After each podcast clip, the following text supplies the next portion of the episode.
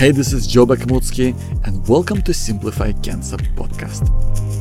Look, having cancer blow up in your face, it's never easy, but it's especially tough just when you're starting to make your way through life as a teenager or a young adult. Like our guest today, Michael, he's been through this experience himself. And he went on to become a psychologist who helps thousands of young people to deal with cancer. And he's also built this incredible support system through Canteen, an organization that helps so many young people to deal with cancer emotionally and socially. Michael is simply an amazing person and a brilliant mind who shares some fantastic advice on building resilience and coping with the craziness and the uncertainty that comes with cancer. I'm sure you're gonna love this as much as I did. Michael, thank you so much. Pleasure. I really appreciate your time. Michael, so how did you first come across cancer? Uh, I was diagnosed with a parotid tumour in my neck when I was 18 years of age, and I was basically told that once the diagnosis had been made, there was very little hope, and that I had about three months to live. Wow. So that's how I came across cancer. That's shocking. So what, what happened next?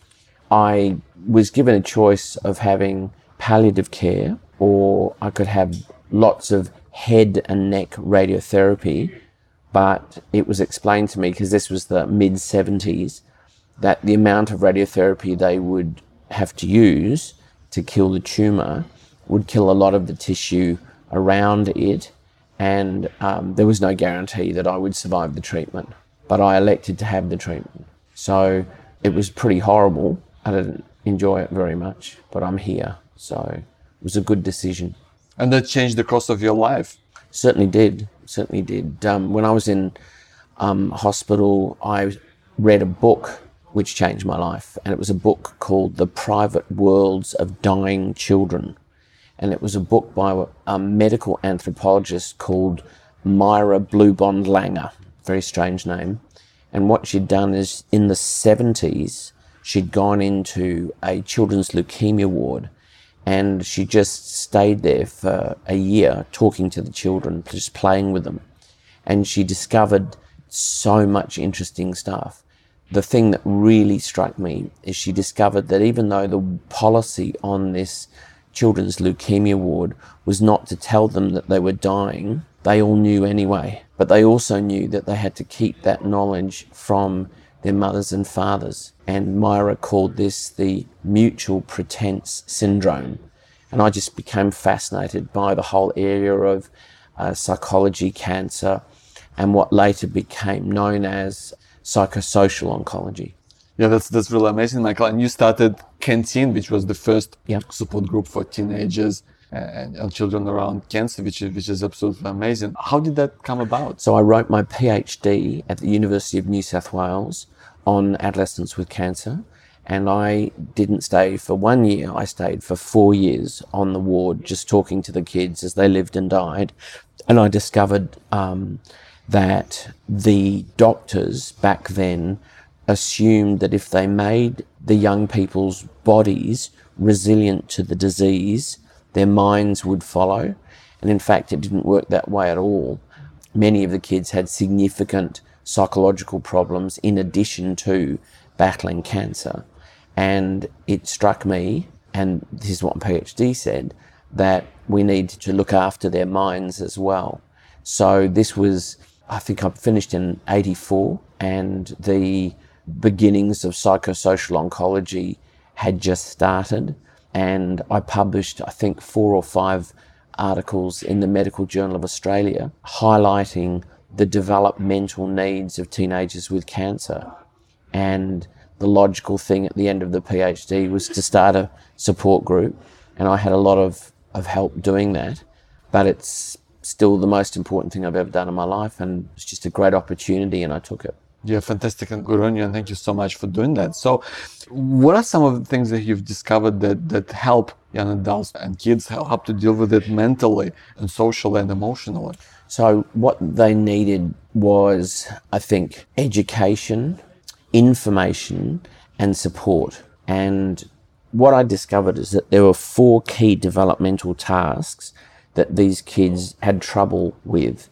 One was emancipating from adults. Because they were sick, many of them were immunosuppressed, they weren't allowed to be normal teenagers. And they felt that very keenly. They felt like they'd been put in a cage and someone had thrown away the key.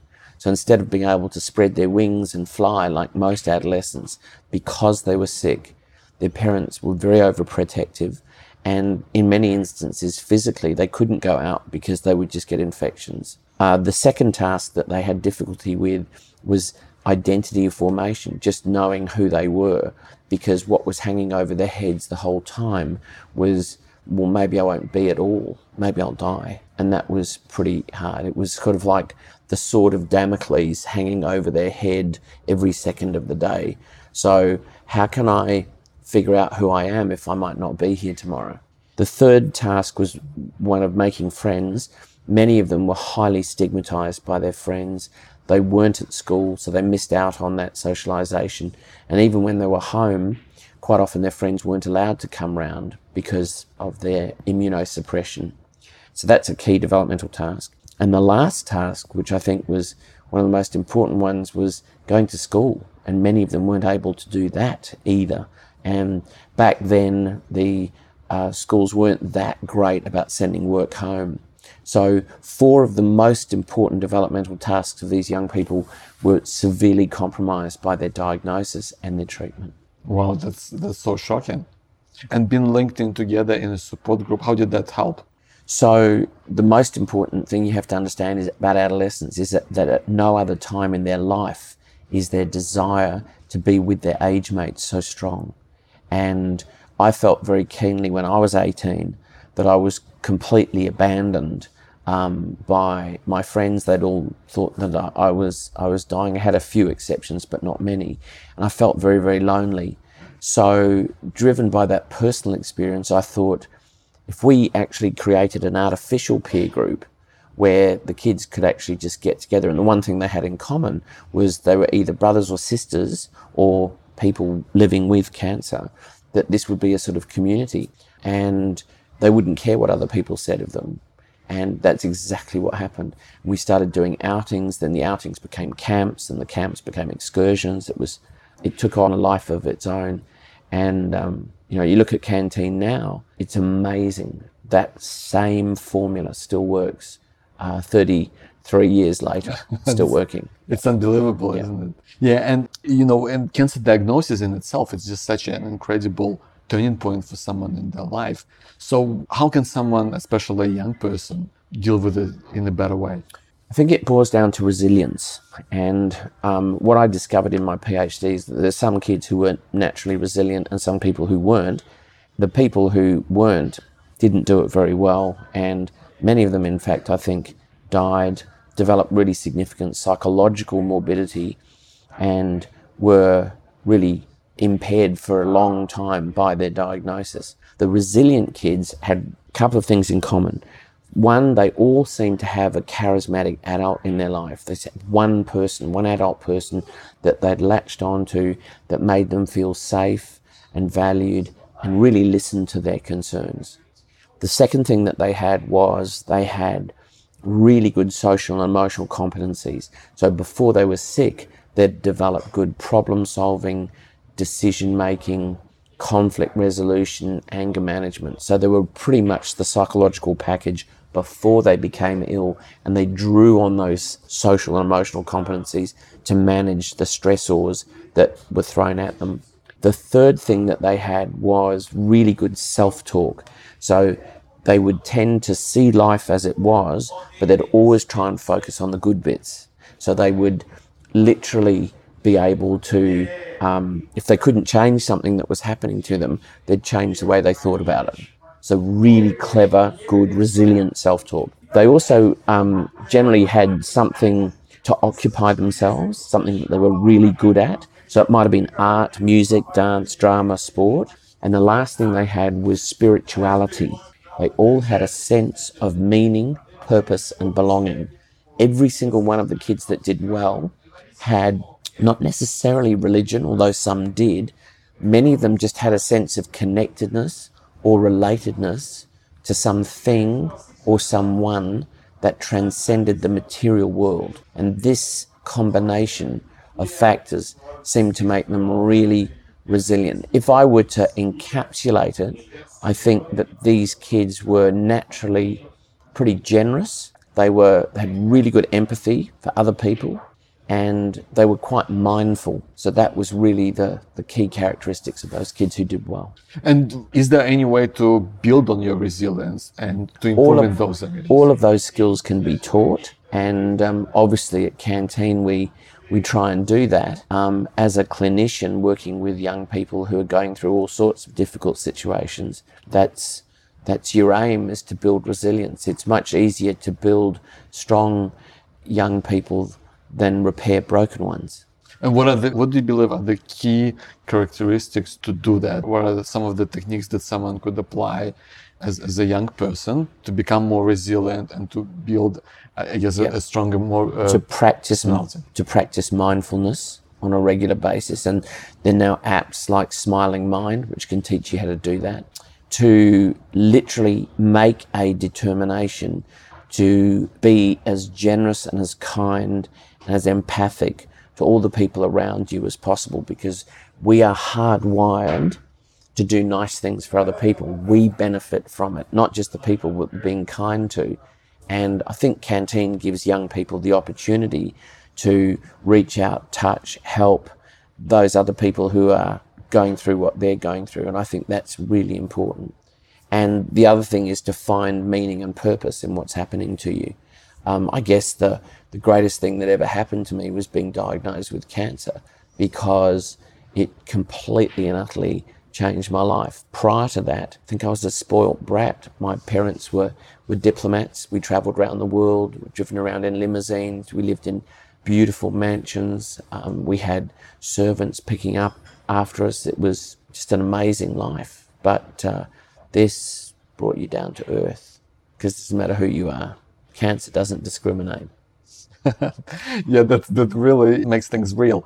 And Michael, so when when you're dealing with treatment, and yes, it's all overwhelming as, as you've experienced and you've spoken to ma- so many others.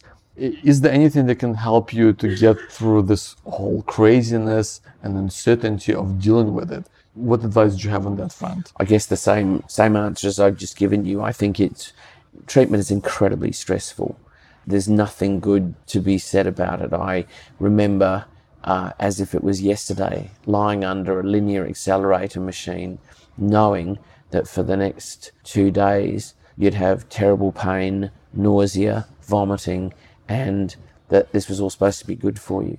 So I think that having someone that you can talk to about your thoughts and feelings, who's not going to be judgy, very important. Secondly, having that capacity to zone out, to do the mindfulness, terribly important. To find ways of coping with those moments, and that might be through music. I was very, very prone to listen to music, and it seemed to soothe me. Doesn't work for everybody, but it really changed my moods a lot. Um, and you know, you don't feel like eating, so you basically can do as much. I actually found communing with nature, being outdoors, very important. My parents actually bought me a house to die in, in the Marlborough Sounds of New Zealand, uh, a little place called Moetapu Bay. And I remember after the really horrible treatment times, I'd go down there and I'd just, you know, uh, wander and, and look at it has to be one of the most beautiful parts of the world. I don't know if you've ever seen Marlborough Sounds, no. but it's you know Google it. It's gorgeous. So that that's another thing that really helped me deal, particularly with the horrible treatment. Wow, that's that's incredible. And Michael, so how do you? It might be a weird question, but how do you know that you need help? How do you know that you're struggling mentally with cancer? Because it's because it is cancer, like it's supposed to be hard. Um, I think that many young people going through treatment feel miserable most of the day, most of the time. They can often have be bombarded by thoughts of death, dying, loss, grief. You can basically lose a lot of hope. You can feel helpless, hopeless, worthless, and you want to withdraw. You don't want to talk to anyone. You can get quite irritable and angry. probably not that much fun to be around, to be honest with you. Um, and I think those are the big signs that life isn't isn't going well. If I had to summarize it, it's you develop a negative view of yourself, a negative view of your environment, and that's the people, your family, friends, school, work, and worse, you develop a negative view of the future. And uh, if you have that, I call it the negative triad of cancer. It's not good. That's when you really need help. You and need to come and speak to someone like me. Yeah, yeah, absolutely. And, and so, Michael, so when we talk about like depression and anxiety during cancer, how does that relate to depression and anxiety like outside of cancer? Is it is that exactly the same? There's no difference. I think that um, it's regarded by psychologists as more reactive depression. It's in response to an event, um, or we call it an adjustment disorder. Uh, but essentially, has all the characteristics of depression. It's just related to the fact you're going through a really terrible time. It's not sadness. Sadness lasts minutes, hours, or days. This is a pervasive and relentless sense of despair, which goes for a long time and it's much deeper than sadness. Yeah. Well, absolutely, and and you know, like cancer is obviously incredibly tough to deal with in, in, in terms of friendships and, and relationships that are tested because I guess on one level you don't know what to say to people and you don't want to be a burden and you don't want to look stupid and weak, but at the same time, I guess other people they don't really know what what to say either because they don't want to say the wrong thing or do the wrong thing. Like, what advice do you have on that front? my experience was that people didn't know what to say and they ended up saying really stupid things like I know how you feel or um, or avoiding you completely. So I think the best thing you can say is I'm here for you. I'm interested in helping in any way I can. I recognize that at times you're not going to want to talk, but when you do, I'm here. And I think that constantly holding out almost a psychological olive branch to the person saying, Look, I know you don't want to speak at the moment, but when you do, I'm here over and over again. Be a broken record because there'll come a time when they will, they want to talk. And if you just continue to be there for them, that'll happen. Yeah, that's fantastic advice. And one of the other things about cancer is that you're constantly in between things. You're in between appointments and, and, and treatment and, and waiting for like test results. What do you think can someone do to deal better with this whole uncertainty that comes with cancer? I think that for my money, my philosophy for those young people is if in life you can't change something, the thing that separates us from all the other creatures on the planet is that we, and we alone, can change the way you think about it. So if you dwell on the uncertainty, if you ruminate about it, that's like a psychological cancer. It'll eat you up. The most important thing is not to do that, to consciously focus on the other parts of your life that are in fact going well. And uh, that takes quite a lot of psychological strength, takes a lot of help and support. But I've found that with not only all the members of Canteen that I worked with, but all my clients now who are suffering, it works. You can actually train them to be resilient. It's a fundamental tenet of cognitive behavioral therapy that your thoughts influence your feelings, which influence your behavior. So you've got to start with the thoughts. You've got to change your thinking. Wow, and if you've survived when you survived cancer, um, you obviously have the, the shadow still hanging over you because you're still going for checkups and you're afraid of cancer coming back. So, how do you deal with that? How do you cope with the fear of cancer coming back? I stopped going to my checkup appointments because I found them too harrowing. I didn't, I, it was kind of like there's this syndrome called the Cleopatra syndrome. Have you ever heard of that? No. Queen of denial. So you just deny everything that is happening. And um, my coping mechanism after a couple of years was just to think, well, if it comes back, it's come back. I'm not going to put my life on hold. I'm not going to spend hours waiting around um, for results. And, you know, I, I just decided that I was going to get on with my life. That's what I did. And Canteen, of course, provides you with lots of things to do when you're starting an organization. And uh, I think that that was a good distraction for me. So is that when you started that back when? No, no, no. The what you have to understand is that you go through this period of time. For me, immediately post the radiation therapy, I actually had to do university. So I actually sit exams. So that was a big distraction. That worked very well for me. And then I did my master's thesis on children with cancer in Wellington Hospital in New Zealand. Then I moved to Australia, did my PhD. So all of it was one long, big working through what had happened to me. I used my academic studies to process what had happened to me psychologically. Does that make sense? Yeah, absolutely. Um, still had anxiety, still had, I think, a little bit of depression, maybe even a little bit of PTSD. But I remember feeling that I needed to get back into life. I never had the same amount of energy. Radiotherapy takes that away from you. So I couldn't keep up. I didn't have the stamina that my friends had. But you adjust. And, and that's what I did. Then, when I finished the PhD, it all came together. I was sitting in the bath one night and I thought, canteen. Yeah, That's wow. what I need to do. And um, it was kind of like overnight, the whole concept gelled and I just made it happen. I had lots of people to help me, but that's how it worked. Yeah, that's amazing, Michael. Uh, and it's something obviously like having finding that new purpose has given given you an ability to deal with this whole thing in, the, in a completely different way. So if you if you go back to my resilience model, the last part was finding meaning in what happened to you. And I think that's that's what I did. I didn't know enough to do it straight away. So that's why I did the master's thesis and the PhD because I read everything that anybody had ever written on this whole thing to try and understand it on an intellectual level. So I dealt with a lot of the emotional stuff by intellectualizing it. And that was beneficial. I think it made me a better clinician. Yeah, yeah, absolutely. So, is this what you would recommend to uh, other people as well, going through cancer or after cancer, to to find a new purpose, something that really gets you energized, something that gives you direction and, and, and new meaning?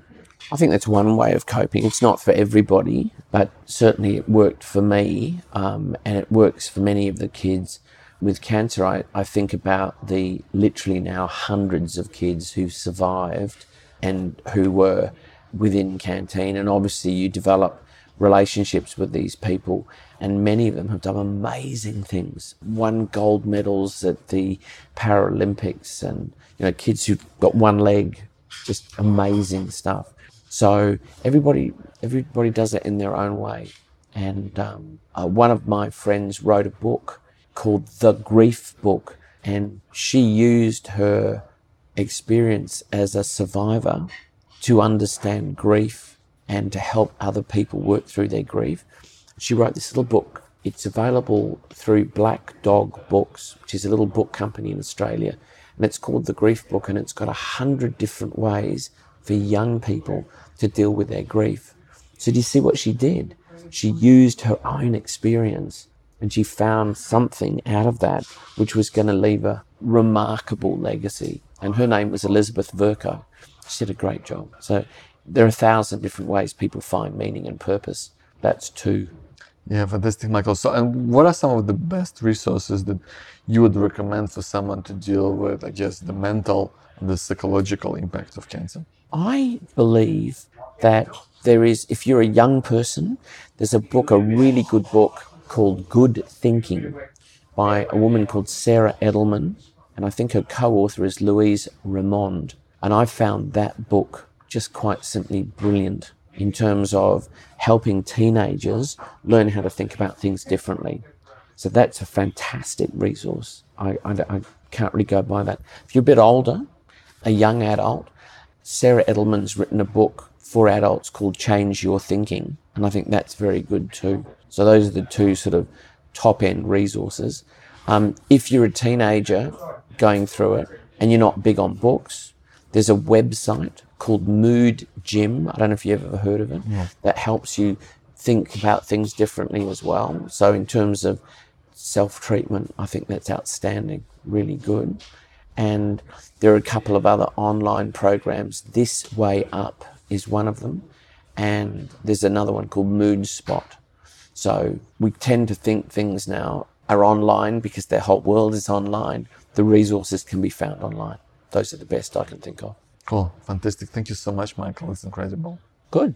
Yeah, and thank you for all the stuff you've done with Canteen. It's, it's mind blowing. It was the young people who did it. They, they were really good. Hey, this is Joe Bakhmutsky, and thanks so much for listening. Listen, I just want to take a moment to really thank you for your time, because I know that it's precious, but also I want to congratulate you. I really want to congratulate you on listening to this podcast, because as we both know, cancer is incredibly hard to deal with, and you don't want to go it alone. Um, you want all the support and all the advice that you can get to, to stay on top of it, to stay on top of your worries during cancer. So I, I want to tell you about the tools that I have available on my website on simplifycancer.com that can really help you. So all of these tools are available under the tools menu on simplifycancer.com. So tool number one, that's the first visit oncologist checklist. So if the word oncologist bothers you, like I, I, know it really freaked me out. If you are worried about your first appointment, as, as again, as we all are, then this can really help you with some key questions that you want to ask. The key thing, of course, is having a list like this means that you won't forget something important, which is easy enough to do when, when you've got a million things going through your head. Plus, it's a handy PDF, so it's easy to print and write down all the answers so you don't forget. So then there is the outcome map. Like this is a mm-hmm. really simple but really powerful tool that I have developed to help you deal with worries about something specific, something that's bothering you right now. So maybe you're waiting for your test results and your mind's off running in a million different directions. Or maybe you've got an ache or pain and you don't know what it is. Like, is it cancer? Is that a side effect from treatment? Or maybe is that something else altogether? So it will kind of help you to put it all together so you can, you can get a bird's eye view and decide how to best deal with it. Number three is mastering your emotions during cancer. Now, this is a walk through all the stages that you go through as a patient and as a caregiver through anger and through guilt and fear and how you can address your needs, your emotional needs on every level during cancer. Like it came about after many discussions that I had with my friend and my colleague. Her name is Jill her husband had prostate cancer so uh, so he, she has this kind of caregiver's perspective. And we both like talked about how there are so many times um, when you go through cancer when you kind of just feel alone and you're struggling you're on this roller coaster of emotions and it's kind of full on and it's hard to deal with. So there, there's an audio version that comes along with it, and there's a link to download the MP3 if that's what you want, or you can just listen to it online and you know and just uh, listen along with the PDF. So another one is Testicular Cancer Support Kit. This has a one-page summary of what the testicular cancer journey looks like that you can check out for yourself or share with your family or friends. Like it's got a helicopter view of all the symptoms and treatments and who's involved and what happens when and it's really great one kind of page view of like what happens during testicular cancer Plus, the kit also includes like ready to go email templates for your family, friends, and your workmates, so you can kind of share what's what's happened. Maybe you want to break the news on cancer, and you can don't want to think about and wreck your brain on what to write. So you can just copy and paste. You can tweak it a little bit so to suit your personality, and you're good to go. And I've also done the same thing for prostate cancer. So check out the prostate cancer support kit. Again, it's showing all the treatment options and stages on one page. So you can walk someone through it like someone from your family or a friend. And they know what to expect and how it all happens. And of course, when you sign up for any of my tools, that we just talked about. You'll also get an email from me when, when there's a new episode that's kind of relevant to you right now and other news from the world of simplified cancer. And listen, I'm, I'm going to keep on asking you about how I'm doing here. I mean, are you getting what, what you're looking for? Was there something in particular that, that really made sense to you? Uh, or is there a question that you want to ask? Or maybe there's, there's just something that you, you want to get off your chest. Like, please, I need to know. Just reply to any of my emails or send me an email right now. My email is joe at simplifycancer.com. So that's J O E at simplifycancer.com. And send me an email whenever you've got anything on your mind. So again, I want to thank you for listening. Till next time.